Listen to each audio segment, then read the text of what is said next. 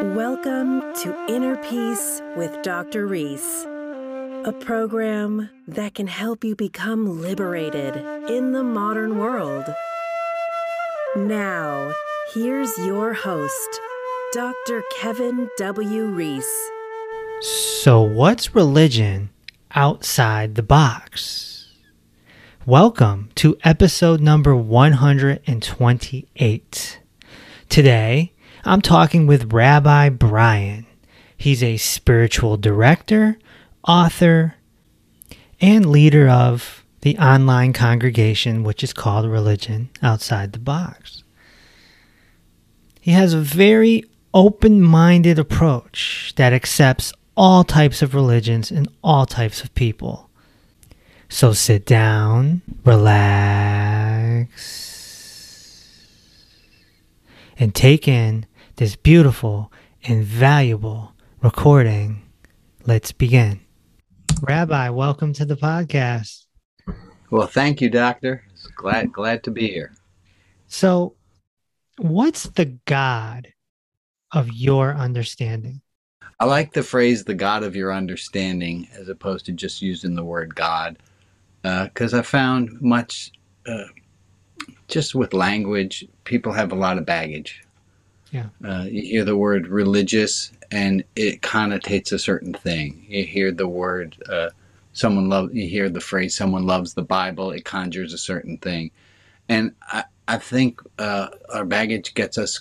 It, it, it keeps us from, from seeing what's actually in front of us. So I, I found from 12 step programs, they use the phrase often the God of your understanding, and mm. I adopted that. Uh, the other piece of it is that there's nobody who knows. So I like to put that back on people that this is God, howsoever that word makes sense or doesn't to you. So that's answer one. Yeah. And I'll go with answer two. Answer two, um, I think the the words are red herring. I, I, don't like to answer the question. Here's a, here's a phrase I, I'm partial to. To the question, do you believe in God?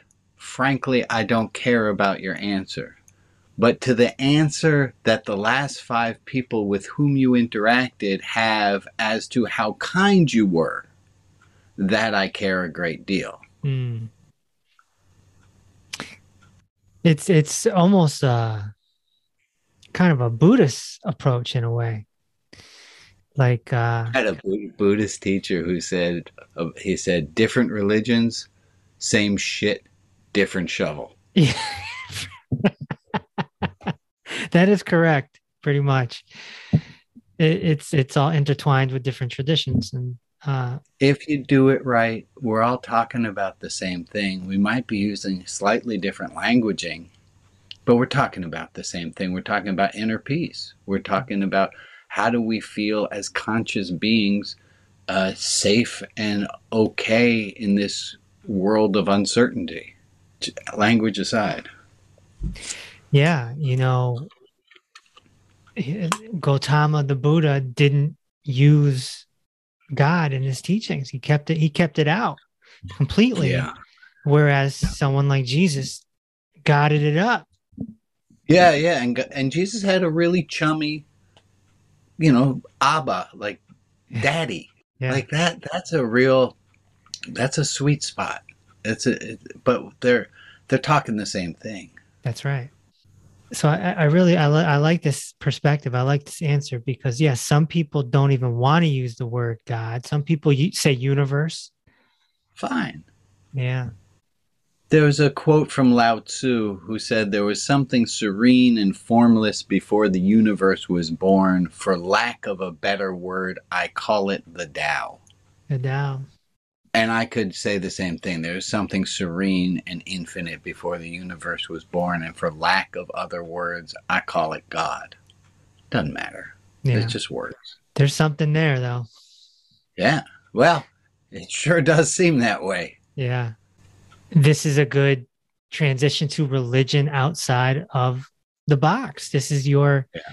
teaching. This is your community. This is what you're doing, and it's it's rare of a rabbi, I would say. Well, it hasn't happened for a few thousand years, no. So my my premise is uh, that organized religion it, it, it works for a lot of people. Yeah. I don't want to take it away from the people for whom it works, but it tends to are, uh, accentuate the path more than the goal. And I wanted to figure out how do I promote the points of religion holiness, connection, acceptance, transformation, tr- uh, transcendence. How do I get to all those things without the particularism, without the you have to learn the Hebrew parts? And so I started this thing called Religion Outside the Box. If my understanding is correct, you trained as rabbi and then you left, and then Yeah, you, came, so you came back. yeah. Uh, so I think you could see the same thing. Uh, you've had your your own journey. Is that Yeah. when you make the decisions going this way, they all like you thought you did them for these reasons, but when you're looking at them from the other side, it's like, oh, that's why I did that. So I I was ordained as a rabbi. Went five years postgraduate, got my degree. Yay. Uh, worked as a regular congregational rabbi, but I didn't my soul wanted my soul um it was it was depleting and i've heard you talk about how work can really get draining and it was draining for me and i had to leave and i so i i, I didn't have to leave i i chose to leave Chose to, yeah. I couldn't do a soulful job if I saw my soul was getting sucked dry. So I left and I became a high school math teacher. Right and on. I did that for seven years, and I learned much more about being a rabbi, uh, about teaching, Mm, uh, by being a high school math teacher than I ever learned in rabbinical school. yeah. You know, I had I had my parishioners with me for an hour a day. What clergy person gets that? Yeah. I just had this really cool re- realization this past week. A, a pastor friend sent me the sermon that he had given on Sunday, and it was brilliant. It was great. But, oh, in my Saturday service this past week, uh, what I had planned to do, and I broke people into small groups and gave them an exercise to do to, and it it it didn't work. it wasn't really it it snapped in a lot of places. It just didn't work. But what I realized, and I got this from teaching, is that when you teach, unless you're a professor and you're haughty at a college level and you're just lecturing, when you teach, you want to get feedback. You want to do uh, assessments of seeing what do the people get, what do they, what are your students grasping, what are they not, what parts aren't they understanding, without just assuming. And I thought about my friend's sermon, and I thought he doesn't get the feedback that I get. Mm, I run a live service where people afterwards said, "No, that that exercise didn't work," Hmm. and I get to hear that, and I can retool and redo live. And I'm I'm. This was just this week. I realized how how important that is. It's so cool. And so this online community, it's not all it's not all Jewish people, is it? Not that I know of. I don't ask, Okay. uh, but I'm pretty sure it's not because I got some ministers in there, and I don't think they would qualify. I don't believe that religion should be um, making teams. Uh, I, I I don't see how that. I it's effective. We're in us, yeah. but if the whole if my point is we all are in us, then how am I putting up walls and saying you're out, you're in, you're in? I can't do that. Right. So my congregation is it's open. It's really open. I would imagine some people might get thrown off because you have the title of rabbi. Yeah. Um, what, what do you mean by thrown off? Like they're expecting they're expecting me to be doing things in Hebrew and I'm Well, not. Not only that, but if uh say a Catholic wanted to join your congregation, they might go, "Oh, he's a rabbi." Well, I, I, it's funny you should say that. Um, I have found that Christians have a very easy time joining Hmm. because they know that I'm not proselytizing. They know I'm not trying to sell them on. I'm not trying to sell them on a. And Catholics, by and large, um, get pretty regimented uh, uh, in their in their doctrine, um, and they do get thrown off by how open and questioning I am. Hmm. That part throws them off, but um, that I have a title, rabbi. No, no, it's it's um, it's delightful to me how much non-Jews respect clergy people. Jews are a lot. Uh, they Jews we give respect by by challenging authority, and and uh, I like the Catholics in the group because they always treat me like I have some. They give me a little extra reverence. Right, right. Well, that's cool that it's it's so mixed because that's really what it's all about, and the name highlights that religion outside the box. Religion outside the box, yeah. I had a thing I wanted to talk with you, Doc, if if Sure. uh, because you had talked about on your podcast that you, you you're it was uh, early in, uh, but you talked about that mystical experience you had. There's a few actually. Oh no, it was it was when you realized that everything had to change. Hmm. and I I I done looked up um, that I don't know if you know there's a science of mystical experiences. There are seven things that makes it, qualify it as a mystical experience, and I wanted to share that with you if you if you Yeah. wanted to hear. 'em. Absolutely, yeah. So uh, Timothy Leary and Richard Alpert, you know them. Ram Dass. They were, yeah, Ram Dass. They were studying mystical experiences at Harvard. They were in the religion department, and they were studying, and they were looking at these seven things throughout. They looked at different mystical experiences people purported to have had, and they broke them down into seven categories of what happens to a person when they have a mystical experience. And then somebody said, "Hey, you know, you get all seven of those from LSD," and um, they they kind of took a detour away from the academics at, after that point. Yeah.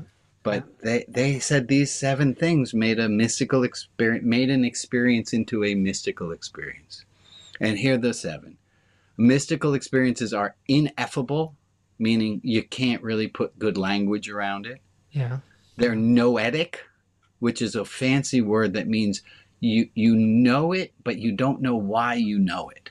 Yeah. It's like when you just like something because you like it, but you have no explanation as to why. Mystical experiences are things that happen, but you can't really explain it.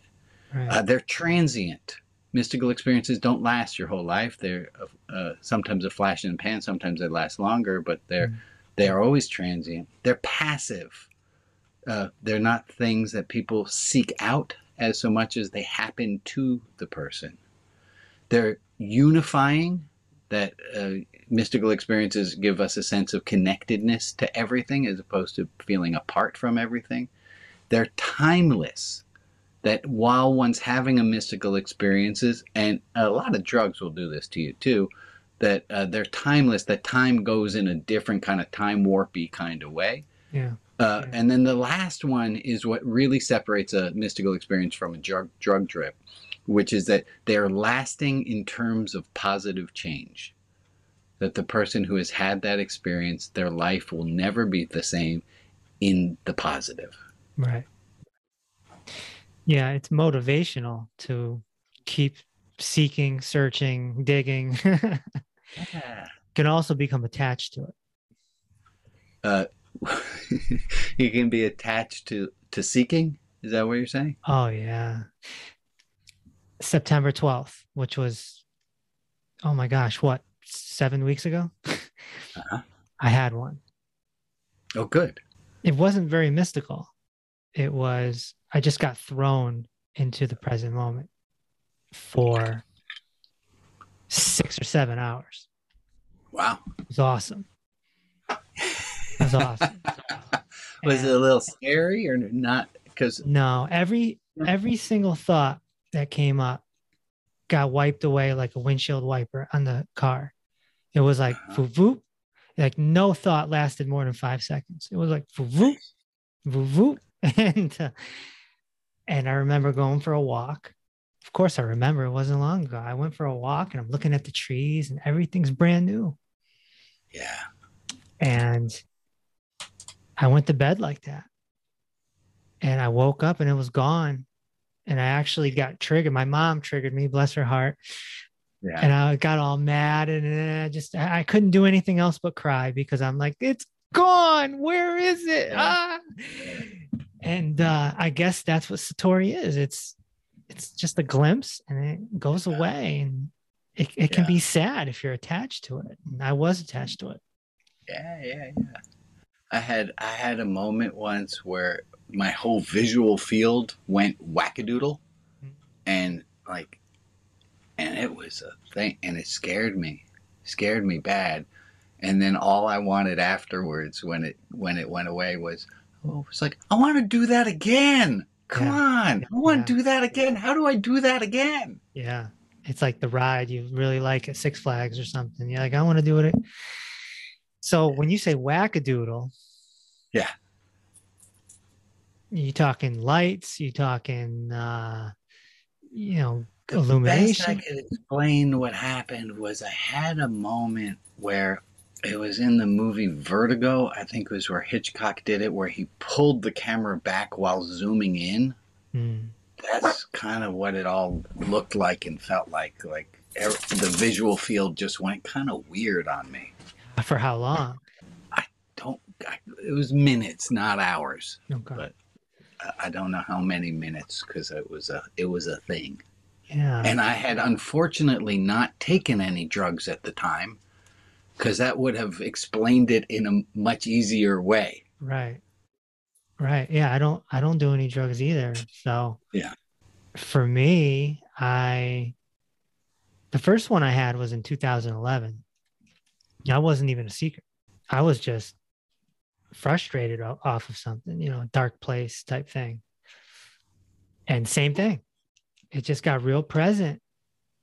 And the problem that was going on in my life, which was pretty significant actually, it went away. I mean, it was there, but I became indifferent. I didn't care anymore.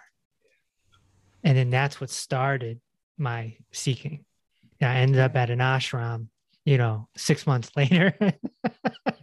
like, what is this ashram stuff? What is this? Know, 10 years Would later. you have always put yourself in the uh, granola crunchy category before that? no, No. no, I was in show business. I was trying to become famous. Yeah. Good luck. I was on radio. I was on TV. I was, you know, Well, people can't. Um, I, I hadn't seen you until we're talking. You're a good looking man. thanks. Yeah. Well, I I wasn't back then really. I was a lot bigger. Ironic. That's weird. You'd think. should be on TV now, not then. Yeah, man. now that you don't want it, boom. Yeah, you know, life's funny like that. I've had other mystical experiences where there's more lights and stuff like that, or you feel a presence. It's just Mhm. unexplainable stuff, Yeah, But- that's it. but nothing that has happened a lot. Just yeah, I could I could name them on one hand. You know, one of my teachers, um, he's he's awakened, and he said the year before he awoke, he had a thousand satori's in a year. Hmm. He just That's kept three a day. he That's just impressive. kept he just kept flip flopping for a whole year, Huh. and then one day he woke up and it was permanent. All right. like this sounds like a roller coaster ride. I don't know. I don't know if I want to get on here. Oh, oh, you think you have a choice? That's cute. See, see now that's that's the powerful understanding right there. Yeah, man. What is happening to us on this journey? You know, this is where the God comes in, right? This is this is this is the God Yeah. trust. You know, you just have to trust it, right? Yeah. Well, you, you don't have to. You don't have to, but There's a great quote. Hold on, I got it. It's on my shelf here. Yep. Here it is. I gotta find the guy's name. His name's Tayfur Abu Yazid Al Bistami. Hmm. It's a hell of a name. And he said this. He said, "For years I would say, do this and give me that." When I reached the shores of wisdom, I said, God be mine and do what you want. That's it. It's a surrender, right? Yeah, Americans, we suck at that idea of surrender. Like, Yeah. real, we suck hard at that. Yeah. The idea that, and, and I find I don't like to use the word surrender I don't need because pe- people have too too much baggage, but I can flag. get by with, yeah, you know, surrender Dorothy. Like you, you don't want to do that. But the idea of acceptance, people can get behind. So there's a lot of you gotta you gotta language it so people uh, will be willing to hear it. I like the term okayness. Okayness. All right, I like that. Just make everything okay. You can't sleep? Yeah. Okay. Okay. Yeah. That's what it is tonight. Do you know um, this quote from Byron Katie? She said, "You can argue with the universe, and that's okay, but you'll lose only 100% of the time. Only, only 100%. only 100% of the time." Yeah, I had a mentor who said that about you can't sleep, and I know you. I've heard you talk about not being able to uh, Yeah. have rest. My mentor said when he wakes up in the middle of the night, he says, "Okay, spirits, what do you need me to know?" Mm. and it's just a great reframing of it of like oh, apparently the universe wants me up at 3.15 in the morning Yeah. what do y'all want i'm here i'm listening I've been, yeah, I've been there. You know, get on the knees sometimes and just, what's up? What you need? yeah Let me know. you need me to get something at 7 Eleven? What do you want? uh, yeah, I had trouble sleeping last night. No particular reason. I woke up at two in the morning. Yeah. No idea it's two in the morning because I keep my phone in the office. Came in to look at the phone. Ah, it's two in the morning. So I listened to the Diamond Sutra. oh good stuff I was like, oh, maybe I'll fall asleep listening to the Diamond. Nope. no Nope. sorry Didn't happen. Uh, but I listened to the Diamond Sutra. i think i think you get extra points for that Just learning to accept, be okay with whatever happens, including being contracted by, you know, mom, dad, best friend, or who, whoever. Like, because you're always going to be under fire sometimes. yeah you know krishnamurti hmm yeah he had he was giving a lecture and there are different accounts to what he said because he went off script which was not a thing he did and he was and he this is how i heard the story and i've looked at and there are different versions of the same story that he said do you want to know my secret? And everyone was like what? He's gonna tell us finally? What? All right. And he leans in he says i'll tell you my secret. And everyone's silent and he says i'm okay with what happens. There it is. That fits your okayness There I'm okay with what happens. And the more we can get ourselves to, oh, someone just yelled at me? All right, that's interesting. I got a tool, and this is the thing that totally didn't work at my service.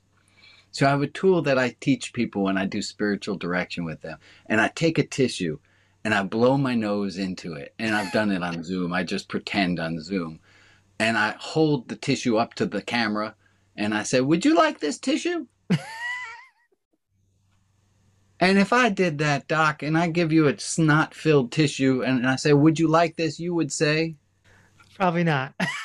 you keep Yeah, it. you you just laugh. You'd be like, Probably not. You keep it.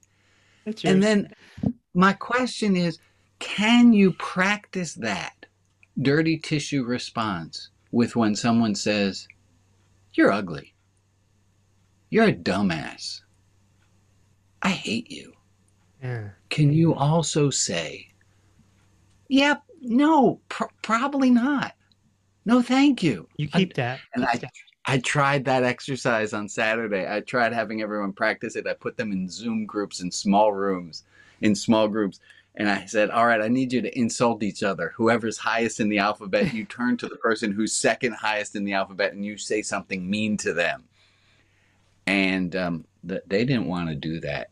Uh, they said, I don't want to hurt someone's like if someone hurts my feelings, that's fine, but I don't want to hurt someone's feelings intentionally. And I and I was like, all right, so I got my feedback. They didn't want to do that, so we'll Wow. work on that again this week. Yeah, you got to take risks though. Uh, as a also a public speaker, I mean, I've had moments where I'm on stage with a microphone and something comes through my field, Yeah, and I I try it live on the Yeah. spot, and sometimes it works, and sometimes it doesn't. right. And when it doesn't work, and I, this is exactly what you're saying is when it doesn't work, you go, all right, guess that didn't work. Yeah, okay, that's that's not that's not the way I planned it. And I will say to the group, I have a meeting with a group of them today, and I'll say, well, sure didn't go the way I thought it was gonna go. yeah, But the, the that's a muscle, as far as I can tell. That's a muscle that we can all get. Like everyone knows, "Oh, you should be able to bench press this much weight. Everyone can work out the muscle of acceptance. It's Yeah. just a muscle. I don't have magic powers. You don't have magic powers. Can I bench press as much as the someone else? No, but I'm pretty darn spiritually fit and I can I can accept a lot of shit. yeah.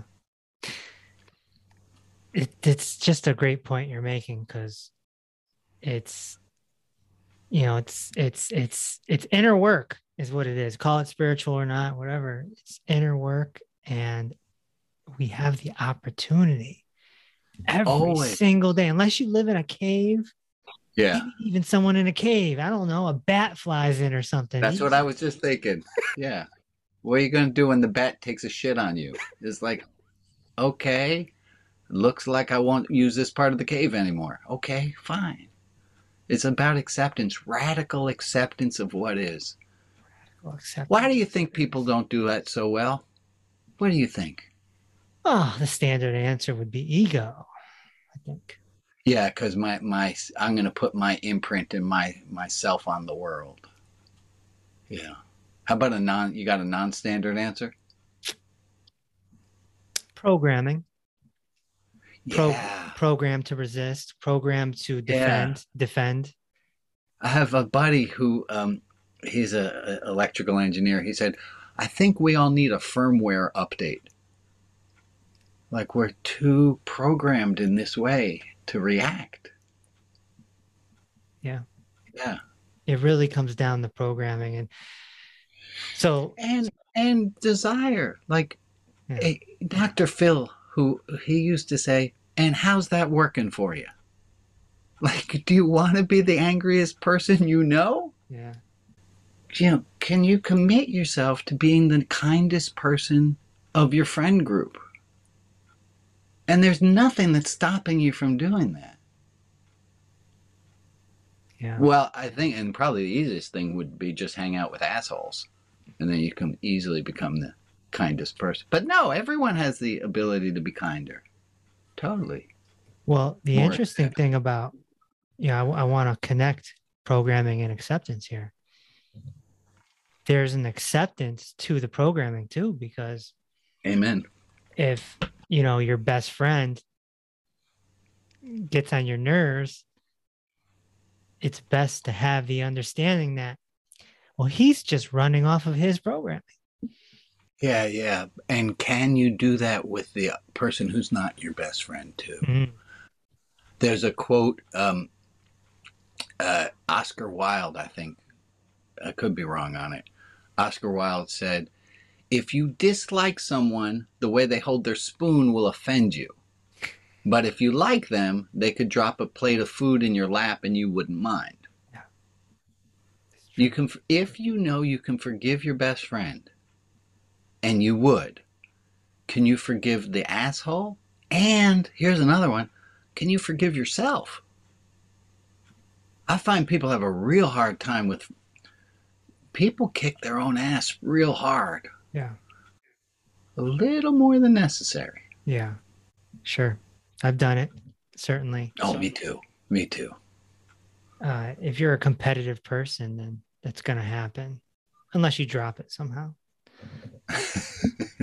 and that's where the idea of the somehow is either by sheer will of uh, of self or perhaps I'd have to use the word grace but that one's a that's a loaded word too Grace is a loaded word.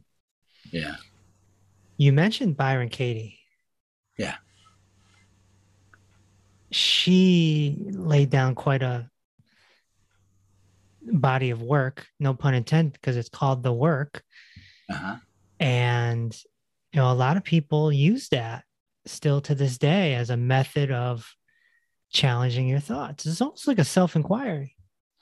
hmm Is that something that you promote or? her stuff i i use anyone who i i'm not uh, truth is a pathless land that's also a krishnamurti quote um i'll use some some of her stuff marshall rosenberg's uh nonviolent communication i've been really into that recently um whatever works uh, you know buddhist paths are great i got some jewish things i, I like but there's no I, I don't I don't I don't think there's a path. I don't think there's a one.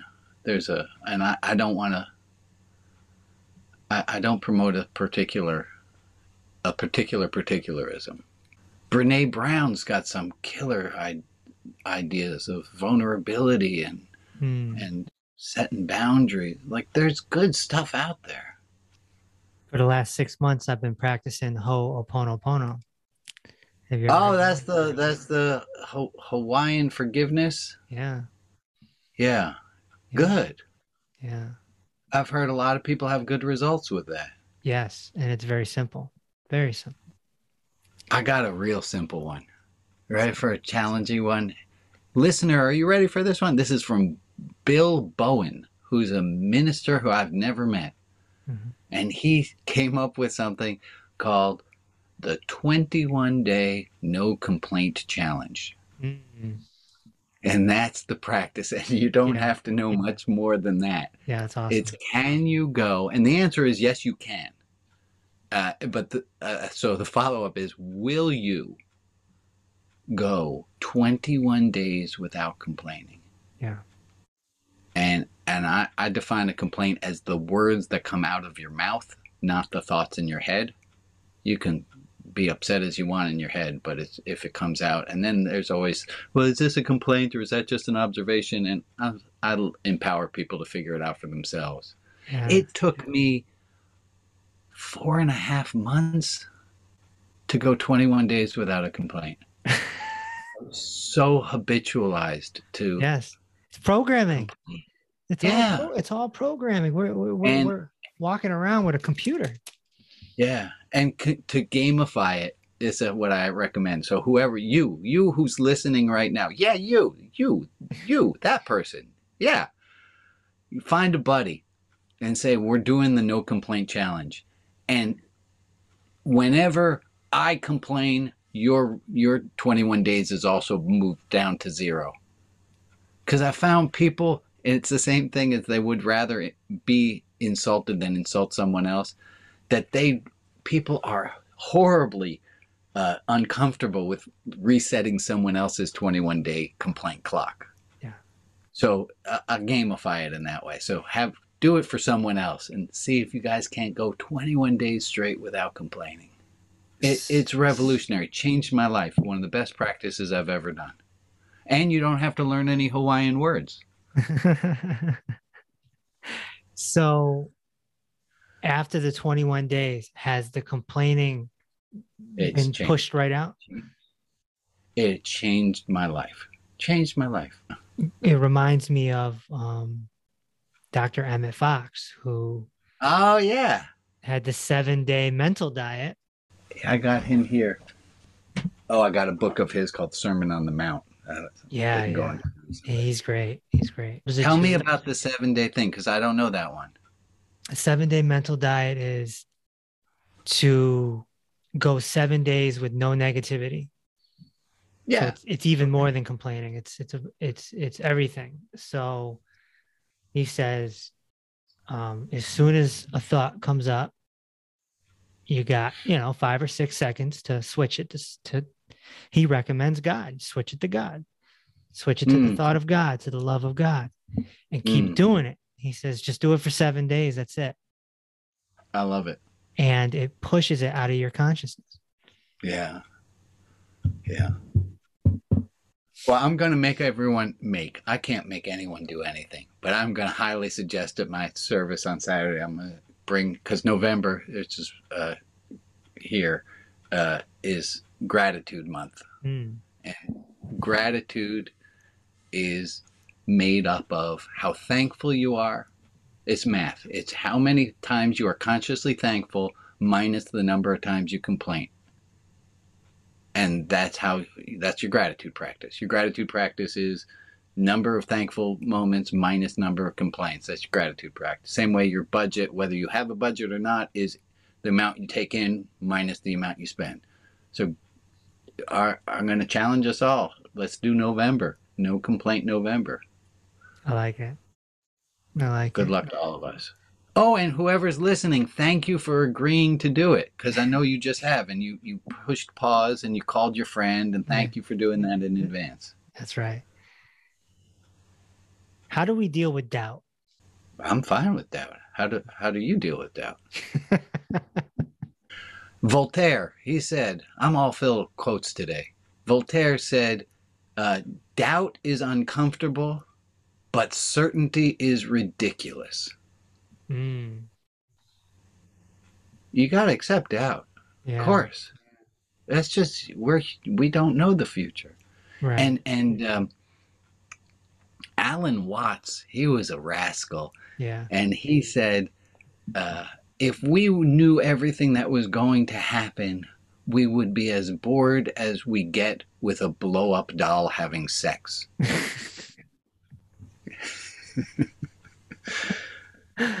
That's good. It's what makes it exciting is you don't know what's going to happen.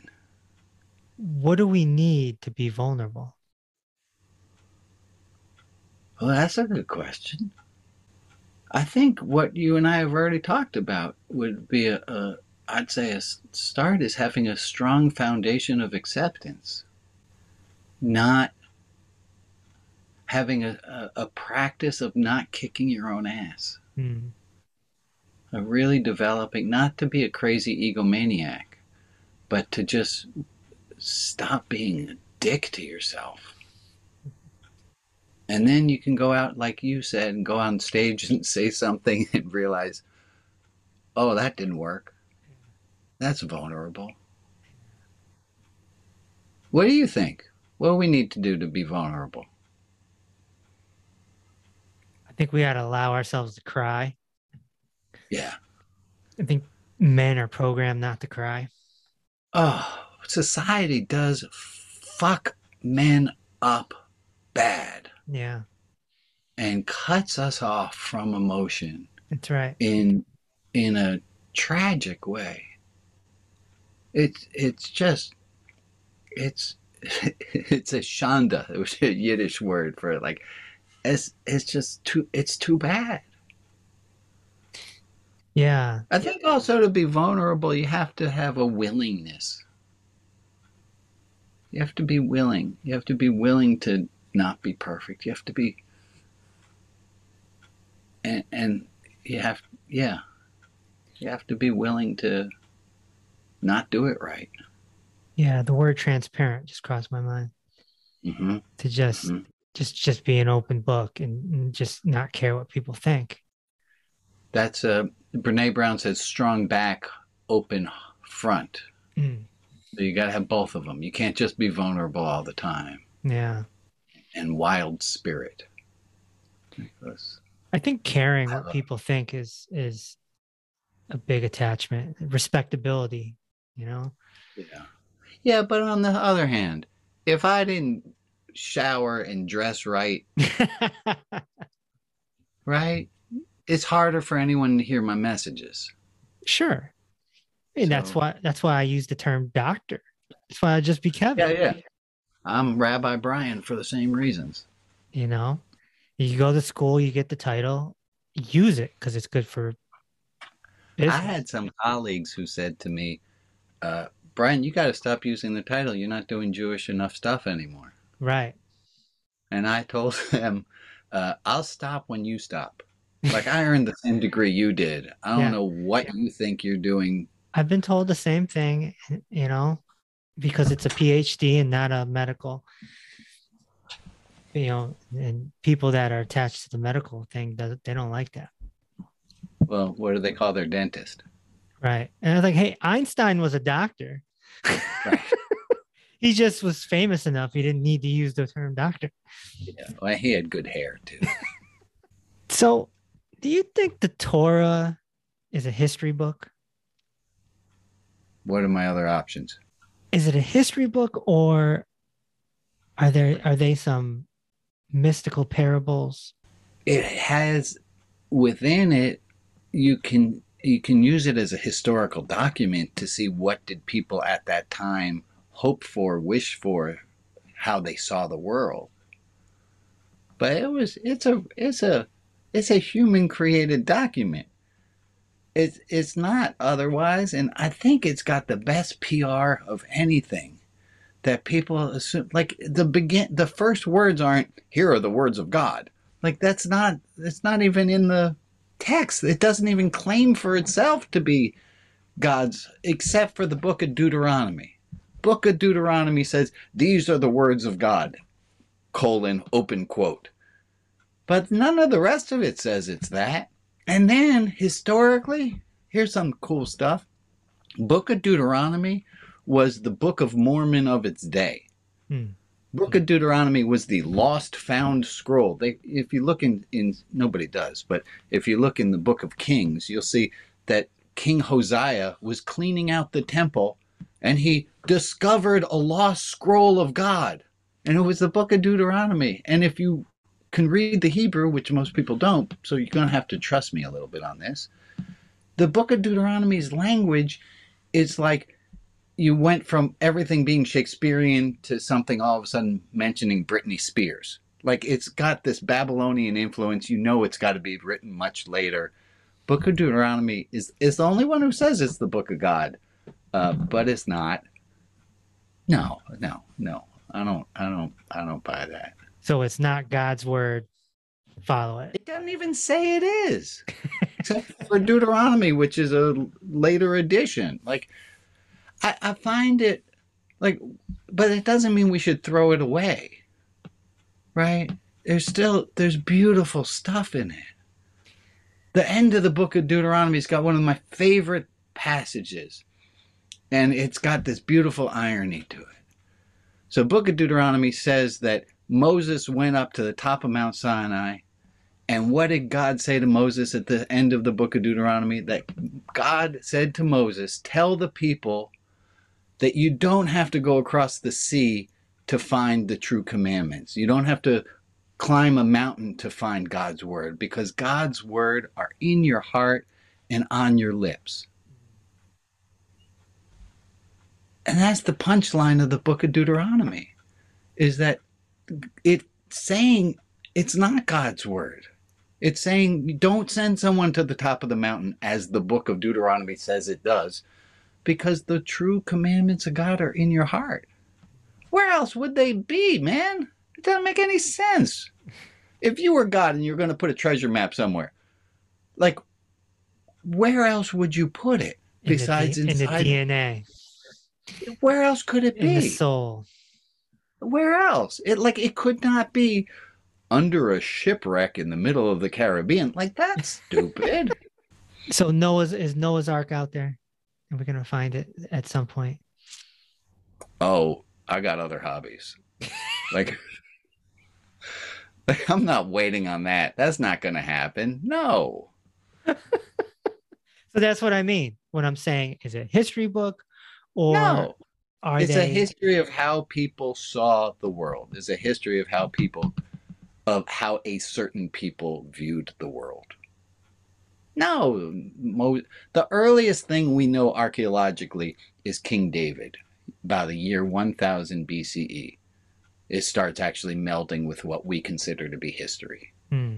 Anything before that, they're nice stories. Well, some of them aren't actually even nice. They're stories. Yeah, no, there's there's there's a lot of depression in the in the Bible. oh some her- horrible violence but you know the the idea a lot of it was revolutionary for its time the idea of an eye for an eye a tooth for a tooth was ridiculously liberal at the time it came out because before that it was you insult me i wipe out your whole family Hmm. And we think of an eye for an eye a tooth for a tooth as barbaric. At the time it came out it was the it was the liberal agenda.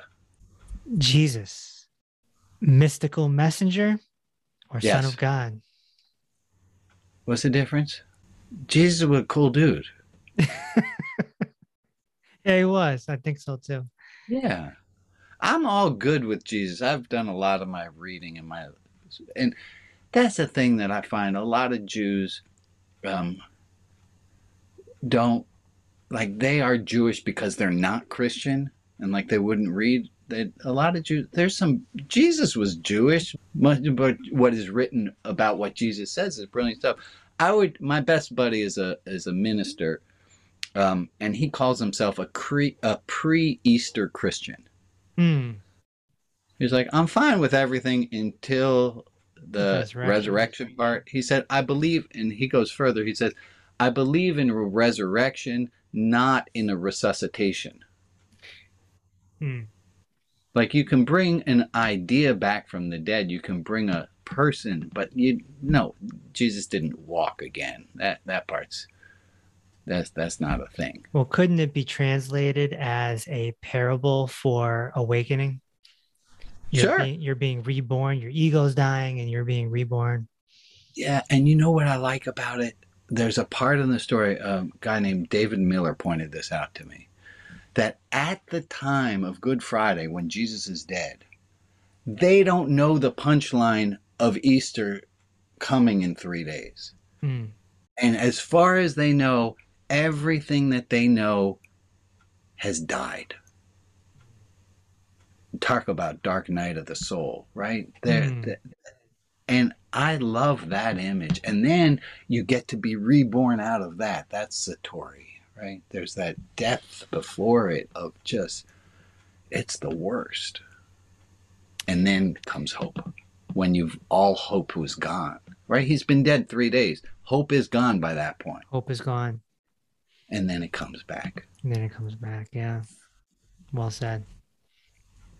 So, what about the the healings and the walking on water? Do you think that's just parables? I think we're wasting our time if we're arguing about Noah's Ark being real, Jesus' miracles being real. That's it's it's the point of the story, not the not or the do we need to going back to however many minutes ago or do we Yeah. need to just accept the term i don't know Sure, I like that.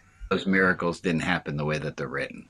all right because what do we know all we know is our five senses really kind of right Yeah, yeah, and, and we we make a lot of conjectures, don't we? well the whole walk on water thing is Yeah. significant from my viewpoint Okay. i don't know if it's real but the meaning is significant in the sense oh, of I got so yeah, yeah. Can I? May I interrupt? sure yeah this is there's this idea that there's a difference between true and truth. Hmm. True is did it happen? Truth is the moral of the story. Hmm. There's a Lincoln High School which has a, a, a image of Abraham Lincoln, you know, with a with a anvil breaking the chains off of slaves. Did that happen? No. Hmm. But it's still there's still truth in it. It doesn't have to be a true story to be a truth story. Master Yoda kicked a lot of knowledge, you know, it's truth. Yeah. it's all kind of funny though. right, Gee- and I think that's a perfect one. Is like we know that Yoda ain't real, Yeah. but it's still he's real and there's still truth in what he says. Oh yeah. No, it's clearly Yeah. taken from Buddhism. It's, it's, And I I think that could be like the the summary of our conversation is that Jesus and Yoda are one and the same. I think that's yeah. the message I don't want anyone to take out of this conversation. I, I think it's significant that he walked on water during a storm, yeah, yeah, right? and then he asked his disciple to do the same. Step And it step didn't out, happen so and well. it didn't happen because he didn't have quote unquote faith. Yeah, yeah. Um, that that's gotten a lot of people into trouble. Is that if you only had enough faith, your cancer would go away. If you only had enough faith, your husband wouldn't beat you. Like there, like if you only had enough faith, goes to some really bad places really fast. Hmm. Um, and and it, it winds up giving victims of blame for what's happening to them. Hmm. And I don't think that's cool. Hmm. Yeah. I see that. look it's it's it's all it's all got to be leading towards love Yeah. or it's not right and if it's and it's excluding people there's something suspect about it we're all in this together and god willing the climate summits and the worldwide epidemics could help teach us that Yeah. But will they? stay tuned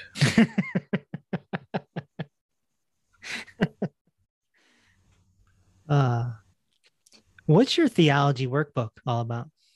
So I do spiritual direction with people, and that can be a little vulnerable to bring out your God beliefs in front of somebody else because most adults have about a fourth grade understanding of religion, which was fine when you were in the fourth grade, but it hasn't. They haven't gone much further. Um, maybe they've gone some, and they think, "Oh, religion's." A... So the workbook I came up with, and there's also a set of videos. Um, is it's like do it yourself spiritual direction and uh, I talk about spiritual religious issues and God issues and help people to figure it figure it out for I'm not going to tell you what to believe but I have some really cool exercises that can help you figure that stuff out Hmm. People will will make some discoveries while going through the workbook. yeah I got some expertise around these woods and I can help you get through it but I can't pick the path you're going to take So, where can someone come find you, learn about your work, and possibly join Religion Outside Yeah. the Box? Well, if you haven't already Googled Rabbi Brian, that's a good thing you can do. Or go to rotb.org, Religion Outside the Box, rotb.org. And uh, I'll show up there. And I hope to see you there. And I hope you tell me how well the 21 day no complaint challenge has affected you and your buddy's life. Right on. Speaking of acceptance and complaining, we had an interview scheduled for about a month ago, and it didn't happen because uh, my roof guys showed up, and it was That's way right. too There was loud. too much noise happening. Oh, just boom, boom, boom, boom, boom, boom, boom for all day. Yeah. So I had to cancel on you like 20 minutes before. Dude, if I'm going to get stressed out about that, I'm not worth listening to. Yeah. Well, I, I I took it the same way. You know, there's nothing to get. You know, it is what it is. Life happens.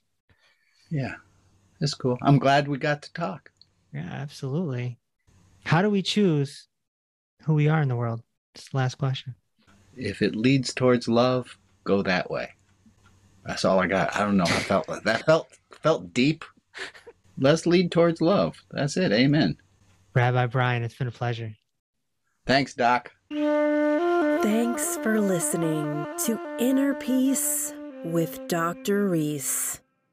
If this episode opened your heart, feel free to share on social media and tell your loved ones.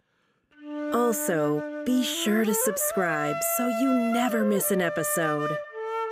Until next time, may peace be with you.